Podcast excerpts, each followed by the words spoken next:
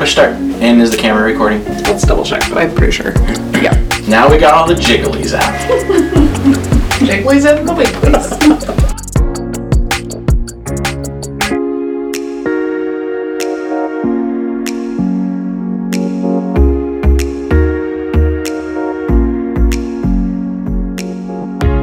Welcome to Together for Salem, episode 67. This is going to be part five of our Rethink series. So thankful you guys are here watching or listening on the podcast. What's up, podcasters? Uh, we just have a couple of quick things to say before we pass it over to our friend John, who's going to talk about part five.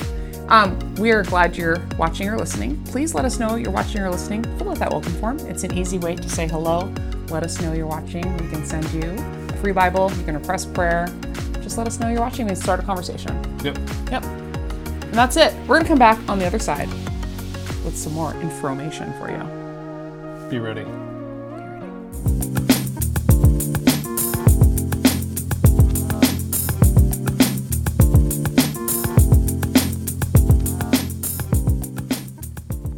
So I'm going to tell you something you already know. Our country is polarized. You feel like you have to pick one side over the other constantly. In fact, we as a country, we we've chosen to be defined by what we are against. If you think about it, right? Well, I'm against this cause or or I'm against this happening in society, so now this is my camp. Or I'm against this, so now I'm against you and oh, you're against that, so you're against me, right? And the weird thing is, Christians, people who call themselves Christians at least, add to this polarization and even at times create it. It's nothing new. It's been happening for, for years, but lately it seems like it's it's exploded. People who, who call themselves Jesus followers are like belittling and demonizing people who disagree with them. Or belittling and demonizing people who just maybe see things from a just a slightly different angle and are saying, hey, maybe look at it this way.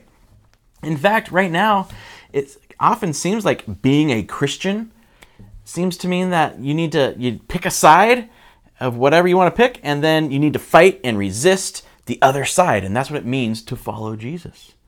See, examples. Some people right now, I think, see themselves, and they probably don't use this phrase, and maybe they do, see themselves as soldiers for Jesus or soldiers for Christ and they feel like they need to defend the faith, defend Christianity, or defend Jesus, or God, or or hold the line so that we keep our Christian uh, morals in this country.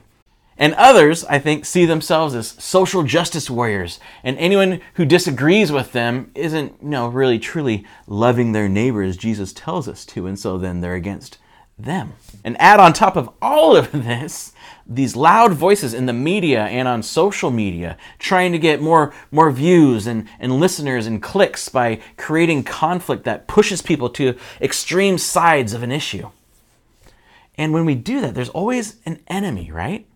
There's always a them or a, a they that has to be stopped, that has to be resisted and fought and, and defeated. Why? Because when we define ourselves by what we are against, it forces us to continually fight against others. If we're against something, that means we need to fight against the people who are for that thing, right? And when Christians do this, it makes people who are both inside the church and those watching on the outside ask, is this really Christianity? Like, do I really want to be a part of this? Is this really what it means to follow Jesus? Well, good news. The answer is no. That's not what it means to follow Jesus. In fact, Jesus showed a better way. I think we need to rethink what it means to follow Jesus in the 21st century because Jesus frees us to define ourselves by who we are for. And it's something the disciples, Jesus' first followers, had to rethink also. We see a perfect example in the book of Luke, Luke's uh, historical account of Jesus' life. As the time drew near for him to ascend to heaven, Jesus resolutely set out for Jerusalem. So the time has come. Jesus is like, all right, we did we did our thing. We we spread our message. Now, like the whole point, the real big point of me coming to die for humanity and rise again and, and ascend to heaven is here. He knows he's going like on his way to go die and save humanity. And that's just one short little verse there. But right here, we can clearly see the Jesus way. See, the, the way of self sacrifice for the good of all. He is choosing to go and to Jerusalem where he knows he will be crucified. See, we see the Jesus way. We see the Jesus who said, I didn't come to judge the world, but to save the world. The Jesus who said, I have come to seek and save the lost. And when we choose to judge, when we choose to live for what we're against, when we choose to fight, when we choose to condemn others who disagree with us, what do you think that says about which way we are following? He sent messengers ahead to a Samaritan village to prepare for his arrival. And we're going to stop there and you're going to be like, why are we stopping there? That's like just setting up the story. But we got to understand what's happening. He sent people ahead to a Samaritan village. There's that's a big deal because Samaritans and Jews historically hated each other. The Jews said, no, the right way to worship God is in Jerusalem at the temple. And the Samaritans said, no, it's on our mountain where we worship God. This is the right way to worship God. And there was like racial animosity between them. The Jews had actually destroyed the Samaritans' temple at one point, and the Samaritans would attack Jewish pilgrims on their way to Jerusalem. See, when we define ourselves by what we are against, we define others as either allies or enemies. And what happens is most others become enemies. People from other places, other backgrounds, with other beliefs, with other customs become enemies. They become other. In fact, that's kind of the definition of prejudice, isn't it? Being against someone before even knowing a single thing about them. And that's what the Jews and the Samaritans had against each other. They were prejudiced against each other. And so Jesus is trying to go to this village and, and stay there on his way to Jerusalem. But the people of the village did not welcome Jesus because he was on his way to Jerusalem. Racism. Jesus is facing racism and opposition to the most important mission of his life. Like the whole reason he came is to go to Jerusalem and be killed and sacrificed and rise again for us. And so think about it. Jesus knows where he's going. He's facing this racism, this opposition. How would you respond if you were Jesus? He is like on his way to die for these people, and they're like, no, you can't stay here.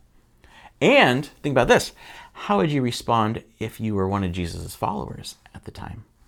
When James and John saw this, they said to Jesus, Lord, should we call down fire from heaven to burn them up? That escalated quickly. should we send fire from heaven to burn them to a crisp? but think about it. They kind of have every right to be angry, at least, don't they? Like these prejudiced racists refuse to believe who Jesus is. They're actively, purposely resisting Jesus' mission. I mean, they're probably thinking, like, do you know who this is? This is the Messiah. This is the chosen one. This is the anointed one. This is God's man. How dare you, you filthy Samaritans? And so they're like, Jesus, let's show them. Let's show them how much power you actually have. Let's show them who you really are. Remember that story of Elijah when he called down fire from heaven to burn up the evil king's soldiers? Well, you're greater than Elijah. So let us call down fire from heaven in your name and, and burn up your enemies. Oh, jeez. But let's just pause for a second. Look at the faith here of, of James and John, right? They, I mean, they're totally violent and crazy, but look at the faith of James and John. They wholeheartedly believe if Jesus just gives the permission, then they themselves can call down fire from heaven to burn people up. You see, in their minds, they're defending Jesus. They're standing up for Jesus. They're showing great faith. Jesus, we believe you can have us do this. That kind of sound familiar? This idea that we need to stand up for Jesus because we have great faith? See, we think the same way often. Many people in the last year or so, or two years, have used this idea of, well, Jesus flipped over tables in the temple, if you know that story. Jesus flipped over tables. They use that to say that, you know, we, as Jesus followers, should angrily and antagonistically fight those who disagree with us.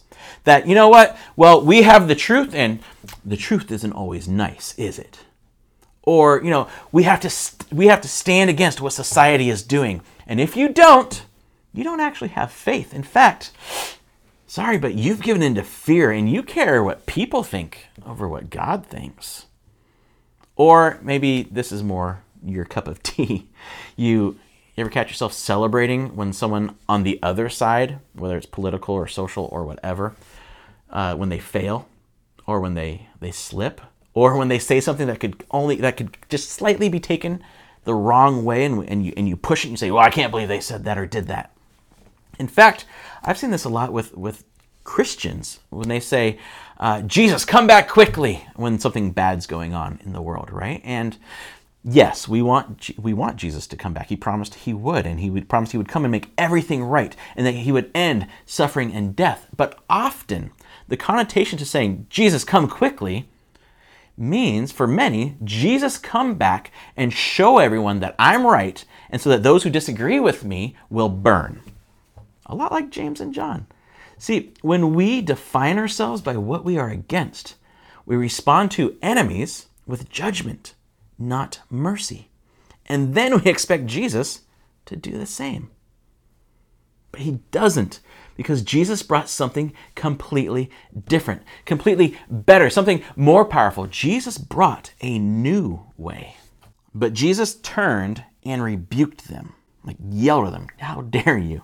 Jesus turned and rebuked them. So they went on to another village. He rebuked them. Why? Like, oh, we, we think, yeah, okay, the fire thing, that's a little extreme, but why is he like angry at his, his followers? Like Jesus, James and John are thinking, we are standing up for what we believe in, and that's you. We're standing up for you, Jesus. But they didn't understand the most important thing about following Jesus. In fact, Jesus tells us the most important thing about following him.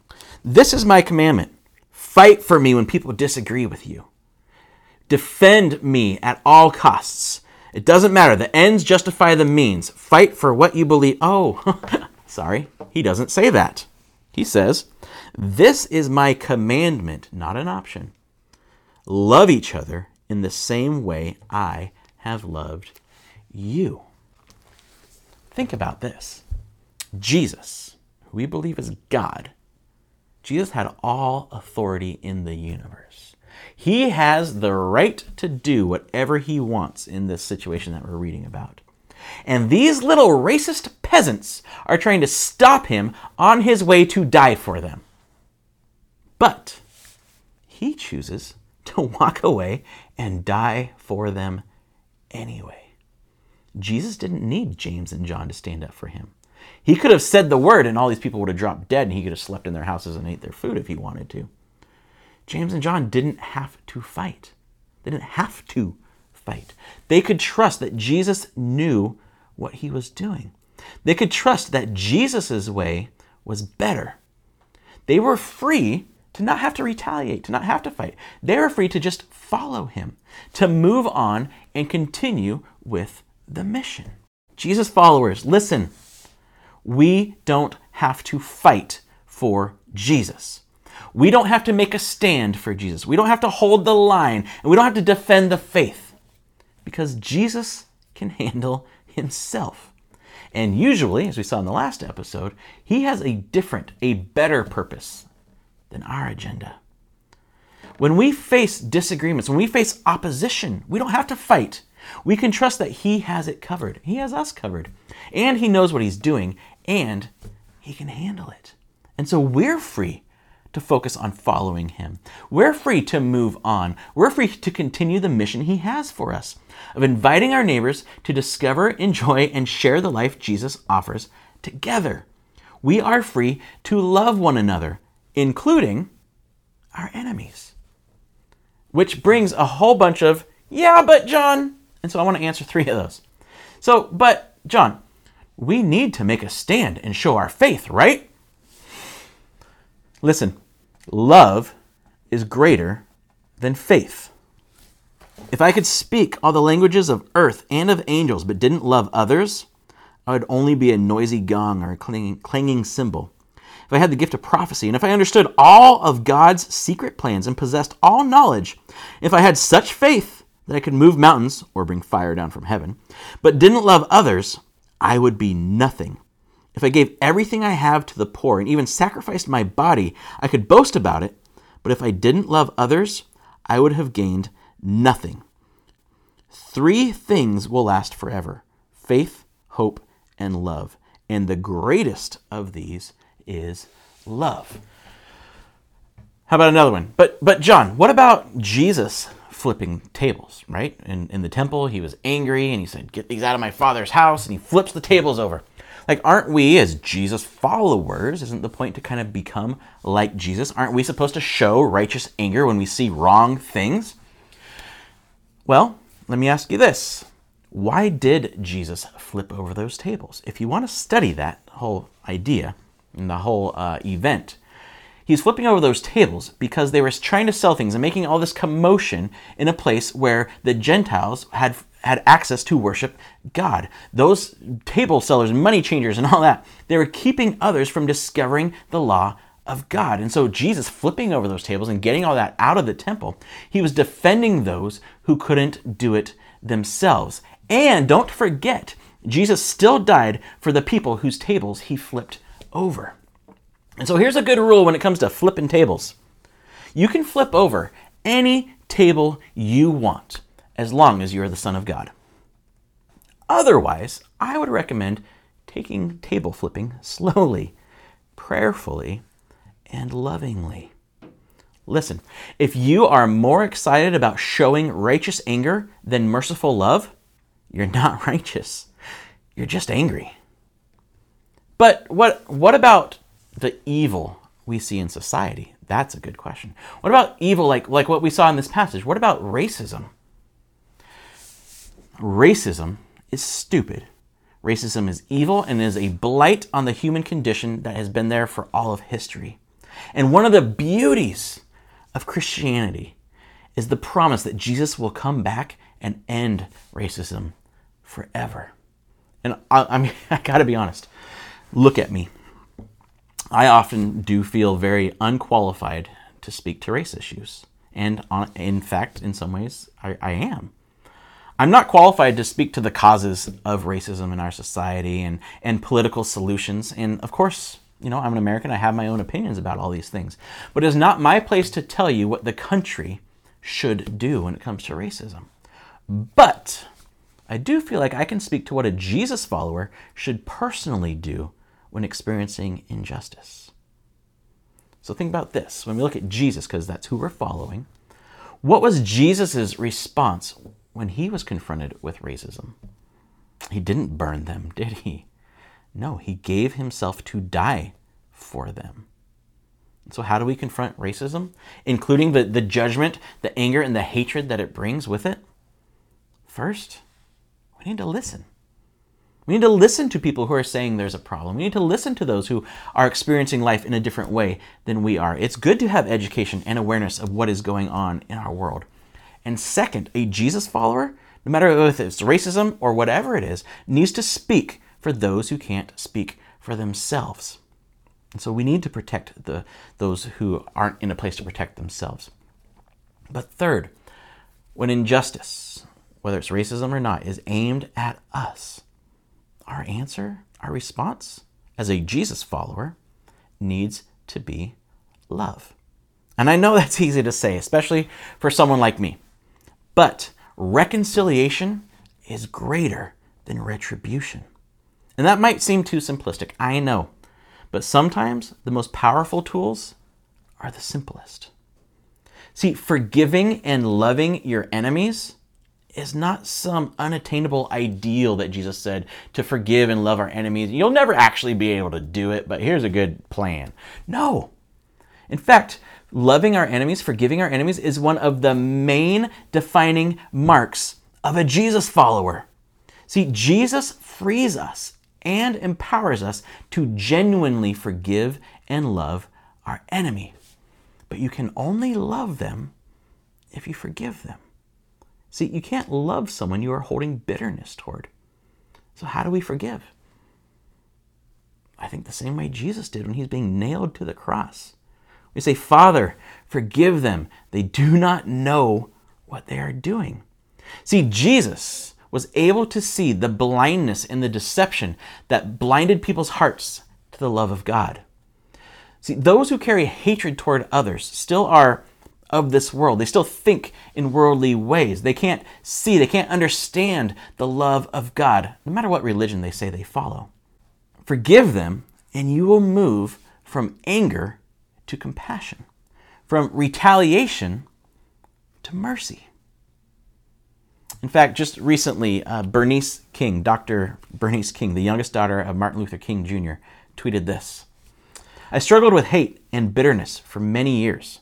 I mean, my father was assassinated, my paternal grandmother was assassinated, my uncle died mysteriously. But I had to get well, or I would have been consumed. I'm grateful that I learned that love makes justice happen. This forgiveness, this loving our enemies, is not something that happens overnight. It's something that takes practice, it takes work. So, how do we do it? Well, I would say first, start by reading Luke 6 27 through 36. But to you who are willing to listen, are you willing to listen? I say, love your enemies. Do good to those who hate you. Bless those who curse you. Pray for those who hurt you. If someone slaps you on one cheek, offer the other cheek also. If someone demands your coat, offer your shirt also. Give to anyone who asks. And when things are taken away from you, don't try to get them back. Do to others as you would like them to do to you. If you love only those who love you, why should you get credit for that? Even sinners love those who love them. If you do good only to those who do good to you, why should you get credit? Even sinners do that much. And if you lend money only to those who can repay you, why should you get credit? Even sinners will lend to other sinners for a full return. Love your enemies. Do good to them. Lend to them without expecting to be repaid. Then your reward from heaven will be very great, and you will truly be acting as children of the Most High. For he is kind to those who are unthankful and wicked. You must be compassionate, just as your Father is compassionate. Read that. See it as not uh, good advice, not an ideal that we could never reach, but actual commands from our King, from our God. It says if we do that, we'll receive a, a great reward. Oh, one of those great rewards is peace. If we live that way, if we live through Jesus' love, we experience peace with God, with others, and even with ourselves. And so pray. So first read Luke, and then pray for your enemies and love them. Some, and by name, not just God help me love my enemies, but no, pray for your enemies by name, whether you know them or not, whether it's you know Trump or Biden or, or Harris or your neighbor or your boss or your ex or your in-laws or even your, your classmate. Pray for them and then love them. Do something loving towards them. Buy them coffee. Send them a gift card. Send them a note telling them, hey, congratulations on whatever good thing happened to you. Pray for them even if you're not sure anyone is listening. Trust me, try it. It will change your heart. Do good to them even if you think they won't care if you do it or not. It's not always for them, it's to help free you to forgive and love. See, Jesus offers to free us from having to define ourselves by what we are against. See, we can say we're against hatred and say, define ourselves by that, but isn't it better to be for love? We can say we're against sin or intolerance or we're against greed, but isn't it better to be for love, to be for others, to be for peace? See, Jesus offers freedom from having to see everyone as either an ally or an enemy. He offers freedom to not have to retaliate. He gives us freedom to trust Him with the outcome and freedom to simply love others and trust Him with the result. And John, one of the guys who wanted to call down fire from heaven to burn up Jesus' enemies, eventually, as an old man, he understood the Jesus way. And that's why he wrote for this is how God loved the world. He gave his one and only Son, so that everyone who believes in him will not perish, but have eternal life. God sent his Son into the world not to judge the world, but to save the world through him. Defining ourselves by who we are for allows us to freely love others.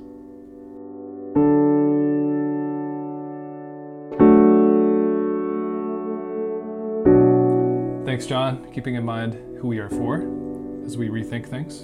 It's always a good thing. Yeah. Being, being defined by that Mm-hmm. Definition. and not what we're against. Right. Yeah. How do you feel about Korean food? Love it. Are you for- Especially if it's by Bim Bap House. Yeah, happy. Happy Uh, by Bibimbap. well, I'm happy when I go and eat there. Well, yeah, that's probably why it's in the title. Great. But you'd call your, you'd say you're for that. definitely for You know who else a is gonna million be? times. You know who else is gonna be for that place this week? Brit. Stephanie T. Wow. You're our rando winner. Stephanie T. Aaron picked a number and he picked yours. So Rando congrats. Thanks for entering everyone who uh, played the game on social media. Mm-hmm. We um, promoted or whatever. Happy Bibimbap House. Mm-hmm. So that's a mouthful. Glad to support them. Go check it out. Carter is right. The kimchi is amazing. Amazing. So So, and they're just great people. So, Yeah, downtown Salem, check it out. Um, but we're going to do a different giveaway this week, Yes. a different kind of giveaway. What's that? Okay. So, you know that place in Salem that you go and they The have Capitol Building. you, they have amazing groceries? Winco. Nope. Well, that is amazing. But we're going to give away $25 to Roth's. Oh yeah. And let me tell you something Famous about Roth's. There's, I think, five locations in Salem, maybe less. I think that's right. in surrounding area. But this place is great. And I have heard Mm-hmm. through the grapevine, there's actually a YouTube video out there on it, oh really? that they have the best hamburgers oh in yeah. Salem. So we're going to give away $25 to Roth's. You don't have to buy a hamburger. No. You can buy wine or Cosmic Crisp apples or something. whatever you want. Local seafood, fresh. or Raisin Bran. But we're gonna give away $25 to Roth's, and they've been around for a long time. Yes, Orville started the business, and they're still running. Uh, so check out Roth's Mm-hmm. groceries. Uh, but we're gonna give away $25 to Roth's. So We're having another party. we are, Mm-hmm. we are. We're gonna be gathering at Minto Brown Island Park. Yes. And the cool thing is, we're actually going to do baptisms. Mm-hmm. So if you're interested in getting baptized, this could be the right time for you. July 25th could be your baptism reborn birthday Right. Celebration. celebration.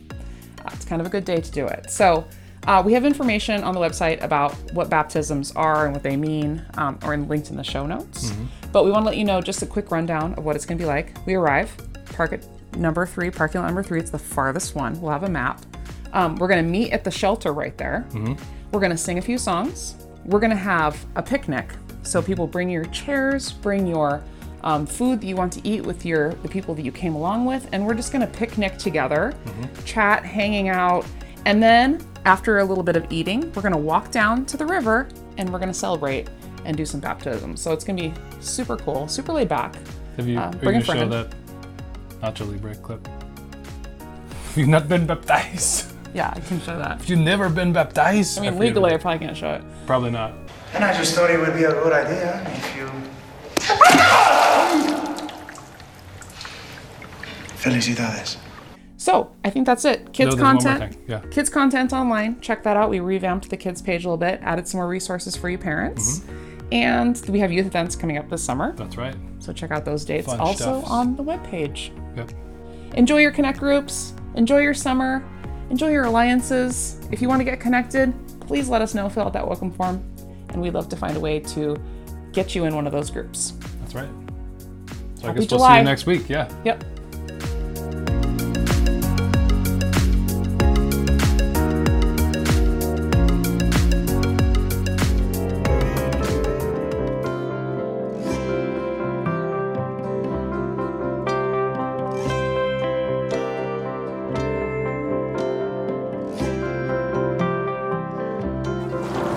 Baptism is a very cool thing.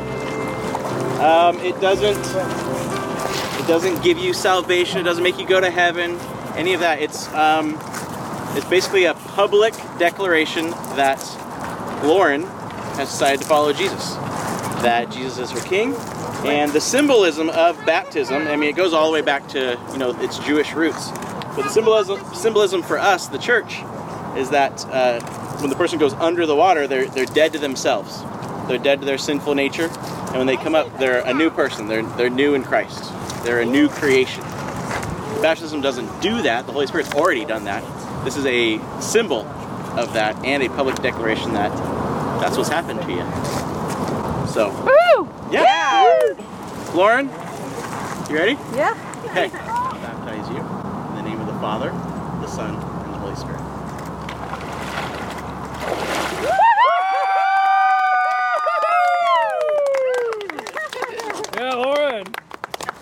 Towel. Oh, and then I'll, we can pray for you. Thanks, guys. Thanks for coming.